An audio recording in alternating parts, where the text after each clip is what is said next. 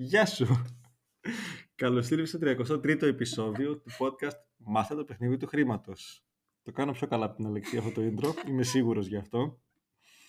Σήμερα θα μιλήσουμε. Τρομάξανε τώρα που με ακούνε. Όχι, βε- δεν την απέλησα ακόμα.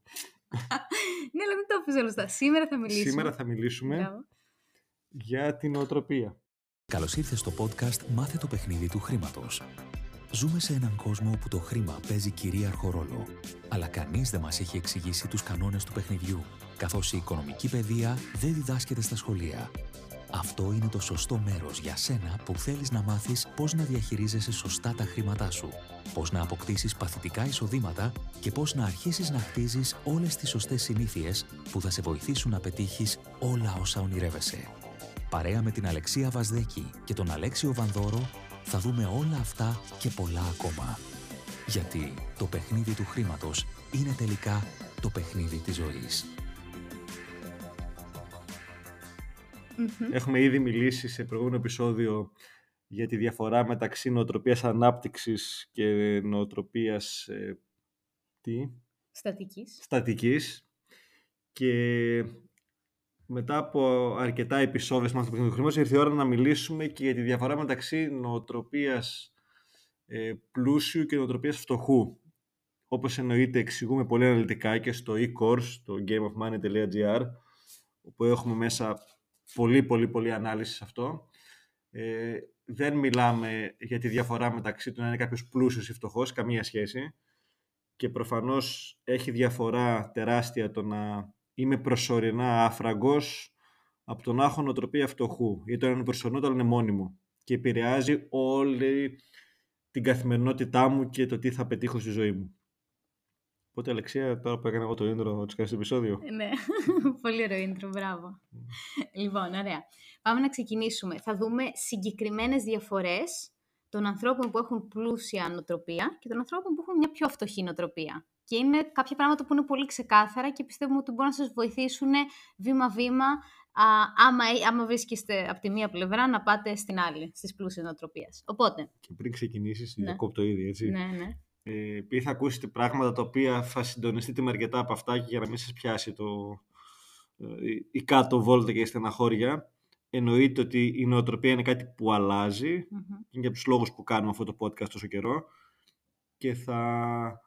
ε, Ήδη έχουμε δώσει πολλές πρακτικές συμβουλές τους τελευταίους μήνες και αν εφαρμόζετε αυτά τα οποία σας λέμε εδώ, σε ένα μεγάλο κομμάτι θα έχει ήδη αλλάξει η νοοτροπία αυτή. Απλά θέλει χρόνο για να αλλάξει ολοκληρωτικά, προφανώς. Σωστό. Λοιπόν, οι πλούσιοι σε νοοτροπία, δεν το λέω κάθε φορά, όταν λέω οι πλούσιοι αυτό θα εννοώ, οι πλούσιοι αντιλαμβάνονται ότι αν έχουν ένα περίσσευμα, επιπλέον χρήματα, χρόνο ή οτιδήποτε τέτοιο, το αξιοποιούν σαν επιταχυντή. Επιταχυντή μέσω της εκπαίδευσης, επιταχυντή για να χτίσουν ένα, μια επιχείρηση. Το αξιοποιούν με σκοπό να μπορέσουν να χτίσουν κάτι επιπλέον. Ο φτωχός, αυτό το επιπλέον εισόδημα, το επιπλέον ό,τι και αν είναι αυτό, θα το ξοδέψει επί τόπου. Αυτή είναι μια βασική διαφορά.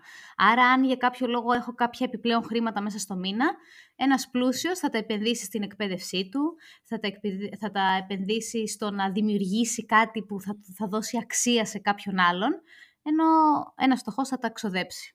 Ουσιαστικά τα βάλεις στον δεύτερο κουμπαρά που είχαμε Σωστά. πει στο περίφημο επεισόδιο και το διάσημο Μμμ. και σταδιακά και στον τρίτο κουμπαρά. Μμμ, Σωστό. Ένας πλούσιος ουσιαστικά τι κάνει; Αφιερώνει χρόνο, ενέργεια, δράση και χρήματα για αρκετά μεγάλο χρονικό διάστημα με σκοπό να του αποφέρει μελλοντικά κάτι και να, να δημιουργήσει κάτι το οποίο θα φέρει αξία. Κάποιος που είναι φτωχός κοιτάει συνεχώς πώς οτιδήποτε επενδύει, χρηματικά, χρονικά, θα το αποφέρει άμεσα κάποιο κέρδος, άμεσα κάποιο εισόδημα. Και γι' αυτό και όσοι είναι στα αριστερά τα τιμών έχουν μάθει να ανταλλάσσουν χρόνο με χρήμα. Είναι αυτό το άμεσο. Δίνω χρόνο, παίρνω χρήμα. Δίνω χρόνο, παίρνω χρήμα. Και αν, αν δούνε ότι αφιερώνουν ένα χρόνο ή χρήμα για ένα χρονικό διάστημα και δεν τους αποφέρει, πιστεύουν ότι είναι χα, χαμένος χρόνος ή χαμένα χρήματα αυτά. Και- Και γι' αυτό είναι άνθρωποι που τζογάρουν πάρα πολύ και τζόγλες μην πάω στο καζίνο παιδιά ή τα παίζω στη ρουλέτα. Τζόγος είναι, γι' αυτό είχαμε μπει στο επεισόδιο με τις απάτες, ε, να μου λέει κάποιος αν τα επενδύσω μπορεί να κερδίσω 5, 8, 10% το χρόνο που είναι πολύ μεγάλα νούμερα. Και να λέει τι θα τα κάνω, τα 500 ευρώ, 550 ε, ας τα ποντάρω σε ένα και το λένε και επένδυση νόμισμα, ισοτιμία, οτιδήποτε, μην χαρακτηρίσω κάποιον κλάδο, σε όλους ισχύει ε, αυτό με, το, με την αρπαχτή. Ε, γιατί ο φίλος μου τα κάνει διπλάσια, όλα τριπλάσια, μα εκεί μου είπαν ότι θα τα βγάζω 1% την ημέρα κτλ. Αυτή είναι νοοτροπία φτωχού και όχι πλούσιου, όπως πιστεύουν πολλοί. Έτσι, Γιατί δεν έχει μια υγιή ανάπτυξη όλο αυτό. Είναι τζόγος. Δεν ότι δεν μπορεί να βγει, αλλά αυτό θυμάμαι παλιά, ένα φεγγάρι, τώρα μιλάμε λύκειο και φοιτητές, ε, που για χαβαλέ παίζαμε και λίγο στοίχημα. Τότε είχε πρωτοβγεί στο ποδόσφαιρο κτλ. Και, και ήταν το κλασικό ότι α, έχασα αυτό το ένα, έχασα αυτό το άλλο και θα έβγαζα τόσα χρήματα. Και ήταν κάποιοι οι οποίοι φέραν τα δελτία, ας πούμε, α, εγώ έβαλα 10 ευρώ και πήρα 500, ας πούμε, γιατί έπιασε τώρα 4 χ, ξέρω εγώ. Και βέβαια τον έβαζες να κάνει τα τελευταία δύο χρόνια σούμα τι έχει πληρώσει σε δελτία και τι έχει βγάλει, ήταν μέσα με τα μπούνια. Έτσι, αλλά είναι η χαρά του, α, το έπιασα. Και μπορεί να έχω χάσει στον ενδιάμεσο πενταπλάσια χρήματα. Σωστά. Άρα και επίσης μην ακούτε, ξεφεύγω λίγο τώρα από το επεισόδιο, όταν ακούτε ανθρώπους να λένε ε, «Α, εγώ πήρα, είμαι στο bitcoin από τα 6.000 ευρώ μέσα». Και λες εσύ 6.000 ευρώ, τώρα είναι 45.000 ευρώ, έχει κάνει 9 φορές τα χρήματά του, 10 φορές, 5-8 ε, φορές πόσο είναι. Με έχεις χαλάσει χρήματα μαθηματικά. Το ακούσατε αυτό, έτσι. Παθαίνω κοντά σου. Ε, επειδή ξέρω αρκετούς ανθρώπους και εμένα μεταξύ αυτούς, σχεδόν κανείς, κάποιοι όντως, ξέρω και έναν που τα έχει αφημένα από εκεί και ο πιο λίγο, σχεδόν κανείς δεν τα έχει αφήσει στο ακέραιο. Γιατί όταν έφτασε στα 8,5 χιλιάρικα, όλοι πήραμε το σήμα και τα λοιπά, εδώ βγάλε. Ε, δεν ξαναμπήκαμε στα 7, μπήκαμε στα 12-13, όσοι μπήκαμε. Άρα το ότι από 6 πήγε 45 δεν σημαίνει ότι κάποιος έχει κάνει πολλαπλασιά στα χρήματά του εκεί, διότι ή από έλλειψη γνώσης ή από σωστή ενδεχομένως νοοτροπία, ότι έχουμε πει δεν περιμένω να πάει στο Θεό, ορίζω εγώ που θέλω να βγω και βγαίνω. Και βλέπουμε μετά για να ξαναμπώ. Αλλά στον εύκολο πλουτισμό είναι νοοτροπία φτωχού. Αυτό θέλω να καταλάβουμε σήμερα. Mm, σωστό. Και εδώ κολλάει πολύ το ότι ε, ένας πλούσιος είναι διατεθειμένος να επενδύσει χωρίς να περιμένει ε, κάποια ανταμοιβή αμέσως μετά αυτό που λέγαμε, ενώ κάποιος φτωχός θα πει, για παράδειγμα, γιατί να πάω σε αυτό το σεμινάριο, α, γιατί να, αν είναι στο εξωτερικό, γιατί να πληρώσω το, τα μετα, το, το, το ξενοδοχείο, τα μεταφορικά, όλο αυτό το χρόνο που θα αφιερώσω, θα πληρώσω κιόλας και θα χάσω τόσες μέρες. Ενώ ένας πλούσιος θα καταλάβει ότι μελλοντικά αυτό θα το αποφέρει πολλά περισσότερα. Και αυτό το λέει ένας φίλος που λέει έχεις σκεφτεί ποτέ ποιο είναι όχι το κόστος των σεμιναρίων αλλά το κόστος της μη γνώσης αυτό που θα πάρεις σε κάποιο σεμινάριο. Ναι, πόσο σου κοστίσει να μην τα ξέρεις όλα αυτά. Πολύ σωστά. Ένας πλούσιος επενδύει πάρα πολύ στις σχέσεις του. Να χτίσει ένα δίκτυο ανθρώπων όπου οι σχέσεις βασίζονται στην εμπιστοσύνη, σε κοινές αξίες, σε σεβασμό, και ουσιαστικά δίνουν αξία σε αυτούς τους ανθρώπους χωρίς να περιμένουν κάτι πίσω. Πολύ σημαντικό. Ενώ ένας φτωχός τι κάνει, λέει θα σου... Υπάρχει μια έκφραση στα αγγλικά που λέει θα, σου, θα αξίσω την πλάτη σου άμα αξίσει τη δικιά μου. Περιμένουν πάντα κάτι σε αντάλλαγμα. Και γενικότερα αυτό το λέμε και στην επιχείρηση του 21ου αιώνα το είχαμε πει ε, ότι οι πιο πλούσιοι και πιο πετυχημένοι άνθρωποι στον κόσμο έχουν το μεγαλύτερο δίκτυο ανθρώπων. Έχουν τους λεγόμενους χαλαρούς δεσμούς. Για πες περισσότερα γι' αυτό. Τα λέω, ναι, περίπου. πες, τα λες. Τι περίπου; Τι είπα λάθος. Ε, ναι, ουσιαστικά η, η μεγαλύτερη δεξιότητα του 21ου αιώνα είναι η δικτύωση και φυσικά το προσωπικό μου δίκτυο στον κάθε άνθρωπο ε, είναι οι χαλαροί δεσμοί που έχουμε με τους άλλους ανθρώπους. Χαλαροί δεσμοί σημαίνει ότι έχουμε μιλήσει με έξι μήνες μαζί ή ένα χρόνο, αλλά γνωριστήκαμε σε ένα project, κάναμε κάποτε ένα σεμινάριο μαζί, ανταλλάξαμε, είχαμε μια κοινή εμπειρία και αυτό μας έφερε κοντά. Έχουμε ένα κοινό ενδιαφέρον. Ένα, είχαμε βιώσει κάποια κοινά συναισθήματα. Και μία στο τόσο κρατάμε μία επαφή. Και μπορεί να έχουν περάσει τρία χρόνια και ξέρω εγώ εσύ να ψάχνεις να ανακαινήσεις το σπίτι σου και πεις εσύ ο Αλέξιος είχε και μια εταιρεία που κάνει ανακαινήσεις και μου φάνηκε και σοβαρός άνθρωπος και τον παρακολουθώ και στο ίντερνετ ότι τα πάει καλά και είναι αξιόλογος. Ας τον πάρω να το ρωτήσω. Αυτός είναι χαλαρός δεσμός. Μπορεί να περάσουν πραγματικά δεκαετίες ενδεχομένως. Και είναι οι άνθρωποι που μπορεί να μιλάμε μία στο τόσο ή να μιλάμε διαδικτυακά ή ευχές, χρόνια πολλά ή αν έχετε και LinkedIn, ξέρω εγώ, πήρε μια προαγωγή, άνοιξε και του πεις εκεί τα συγχαρητήρια, να αλλάξει δύο μηνύματα. Δεν σημαίνει ότι λέτε τα προσωπικά σας ή είστε φίλοι ή οτιδήποτε άλλο. Ε, όλο αυτό έχει, είναι νοοτροπία πλούσιου ανθρώπου, που συνεχώς μεγαλώνει το δίκτυό του, προσφέρει σε άλλους ανθρώπους όπου και όποτε μπορεί, χωρίς να περιμένει αντάλλαγμα. Πολύ βασικό. Και ποτέ δεν ξέρεις το μέλλον, αν και που θα είναι χρήσιμο αυτό. Μπορεί και να μην είναι. Και απλά έχεις κάνει το καλό. Σωστό.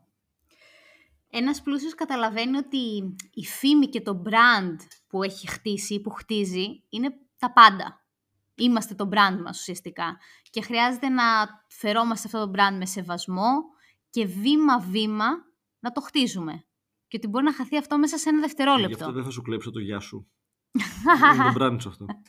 Με κρυδεύουν για το γεια σου. Γεια σου. Ωραία. Ενώ ένας που είναι φτωχός... Σαν κουμπάκι να πατάς το κουμπάκι. Γεια σου. ε, ενώ ένας φτωχός... Μια φορά πες, πες ένα σπαστικό σε ένα επεισόδιο μέσα. ναι. Να δουν οι άνθρωποι τι ώρα παίρνουν. Ένα σπαστικό γέλιο. Σε ένα επεισόδιο μέσα πρέπει να σε πιάσει. Εντάξει, θα με πιάσει. Αν συνεχίζεις έτσι για πολλή ώρα. Λοιπόν, ενώ ένας φτωχός, ξαναλέω, είναι διατεθειμένος να καταστρέψει τη φήμη του μέσα σε ένα δευτερόλεπτο μόνο και μόνο για να βγάλει ε, εύκαιρα χρήματα, για παράδειγμα. Ένας πλούσιος ποτέ δεν θα το έκανε αυτό, γιατί η φήμη ξέρει ότι είναι το παν, θα τον ακολουθεί για πάντα. Ένας πλούσιος γνωρίζει ότι ό,τι συμβαίνει στη ζωή του δεν συμβαίνει σε εκείνον, αλλά συμβαίνει για εκείνον. Και συμβαίνει για κάποιο λόγο. Για να εξελιχθεί, για ό,τι είναι αυτός ο λόγος.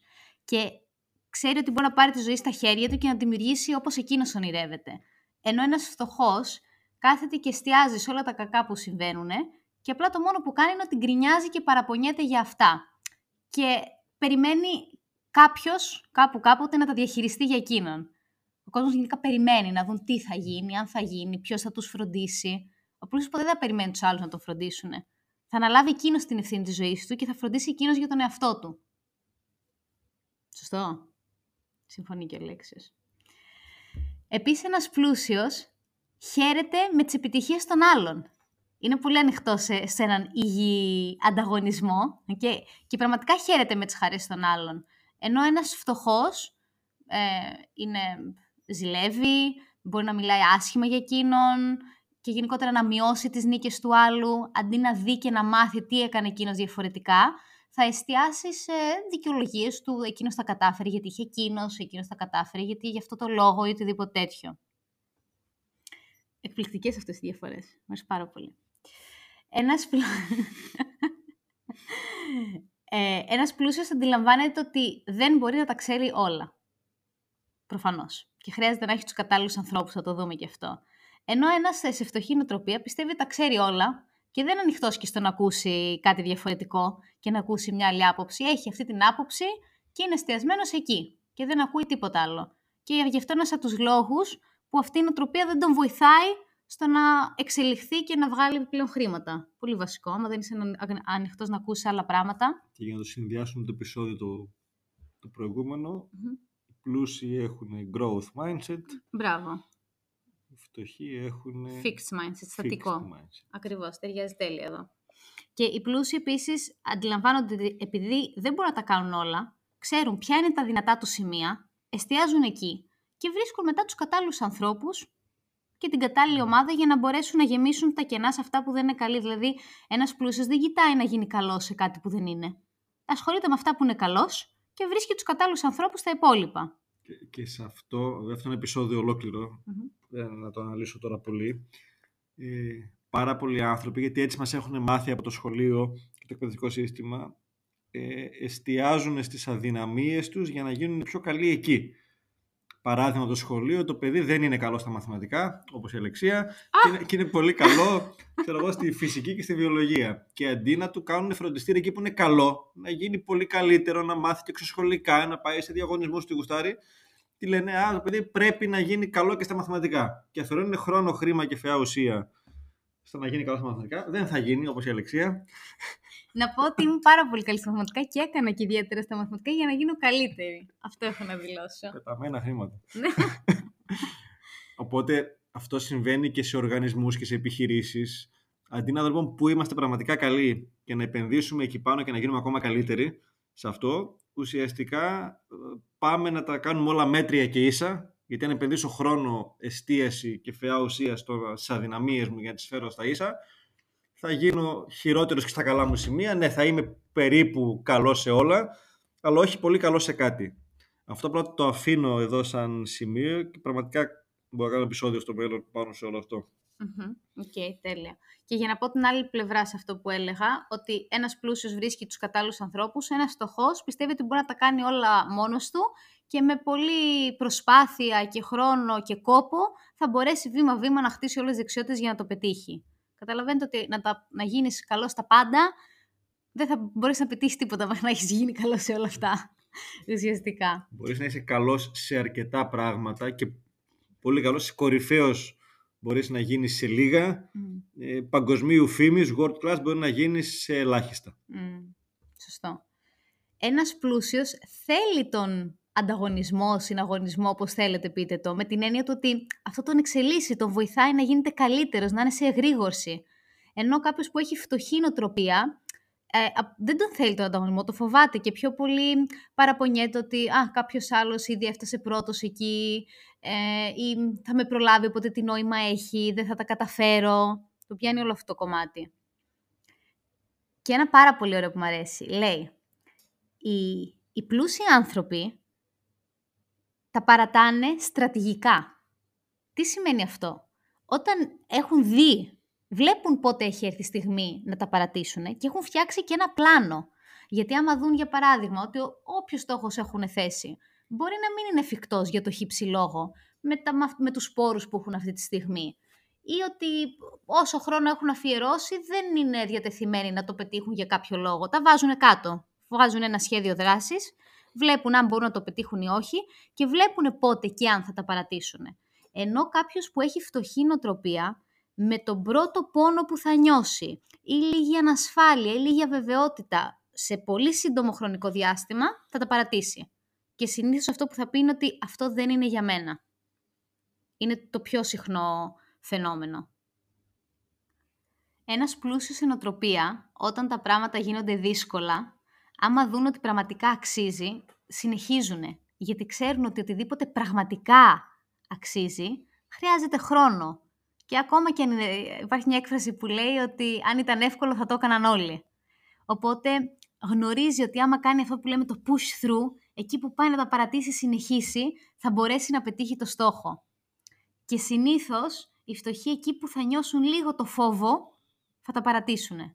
Εκείνο ο φτωχός που θα πει ξέρω ότι απέναντι από το φόβο στην αντιπέρα όχθη βρίσκεται το επόμενο βήμα για μένα. Βρίσκεται το, αυτό που θα με εξελίξει. Και το τελευταίο πριν κλείσουμε.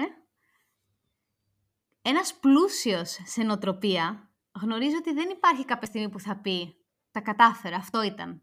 Έφτασα στην τελική, στον τελικό προορισμό. Γιατί γνωρίζει ότι η ζωή έχει προκλήσεις, έχει γνώσεις και είναι εδώ για να μας εξελίσσει με κάθε τι που μας φέρνει.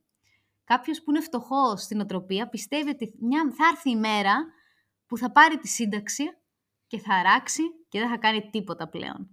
Και ότι όλη η δουλειά που είχε βάλει όλα αυτά τα χρόνια να πηγαίνει στη δουλειά που δεν ήθελε και κουραζόταν και οτιδήποτε, ε, θα έρθει η στιγμή που θα του κάνει pay-off, δηλαδή θα τον ανταμείψει.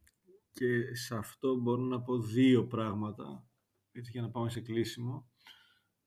Το ένα είναι, το είχαμε πει νομίζω και στο επεισόδιο με τις νοοτροπίες ανάπτυξης, ότι στη ζωή δεν υπάρχει ευθεία γραμμή, η ευθεία γραμμή είναι θάνατος. Άρα ή θα πηγαίνω προς τα πάνω, θα εξελίσσω με όποιο ρυθμό, για να σταματήσω να εξελίσσομαι, αυτόματα θα βουτήξω προς τα κάτω. Μα θα πεις μια ζωή αυτό θα κάνουμε. Ε, ναι, μια ζωή αυτό θα κάνουμε. Η ζωή δεν είναι για να βλέπω Netflix και να τρώω όλη μέρα. Εδώ ήρθαμε για να πάρουμε μαθήματα για να εξελιχθούμε. Αυτό είναι το σπορ που περνάμε. Άρα ή θα μπω σε αυτή την οτροπία της ανάπτυξης ή απλά κάποια στιγμή με το που θα αράξω και βέβαια να μην ξεκουραστώ κάποιες μέρες να πάω ένα ταξίδι, να μην κάνω ένα δώρο στον εαυτό μου. Προφανώς χρειάζεται ανταμοιβή και η επιβράβευση. Αλλά δεν σημαίνει το, το κλασικό και το, το λέει πολύ ωραίο ο, Γκάρι Βί που το ρωτάνε κάποιοι και λέει, Α, θέλω παθητικό εισόδημα. Τι θες του λέει να κάνεις, δηλαδή, να πας, λέει, στους κοκοφίνικες και να πίνεις όλη μέρα μοχή. Του λέει, Ναι. Του λέει, Δεν υπάρχει περίπτωση. ε, και μπορεί να το κάνει κάποιος, απλά όχι για όλη τη ζωή. Και δεν, θα... έχει, ναι, δεν έχει χαρά, δεν έχει εξέλιξη, δεν έχει δημιουργία, δεν έχει τίποτα. Εξήγησε το με το παράδειγμα όταν κάποιος παίρνει σύνταξη και δεν έχει να κάνει τίποτα. Ναι, στατιστικά πανευρωπαϊκά μετά από τη σύνταξη, ε, μέσος όρος ζωής είναι 5 με 7 χρόνια. Άμα mm. δεν έχεις κανένα χόμπι, καμιά σχολεία, να κάνεις τίποτα παραγωγικό ή δημιουργικό. Ναι, ναι, το χόμπι μπορεί να είναι από το να προσέχω τα εγγόνια μου μέχρι να κάνω πραγματικά χόμπι ή κάποιο άθλημα ή να συνεχίσω να εργάζομαι από χόμπι πλέον σε κάτι που μου άρεσε και το έκανα ενδεχομένως μια ζωή. Και λένε μια ωραία έκφραση οι Αμερικάνοι που ισχύει και στον αθλητισμό και επιχειρηματικά ότι είσαι τόσο καλός όσο η τελευταία σου απόδοση, επιτυχία, ας το πω. Δηλαδή, μπορεί να έχεις κάνει 10 νίκες μέσα στη χρονιά.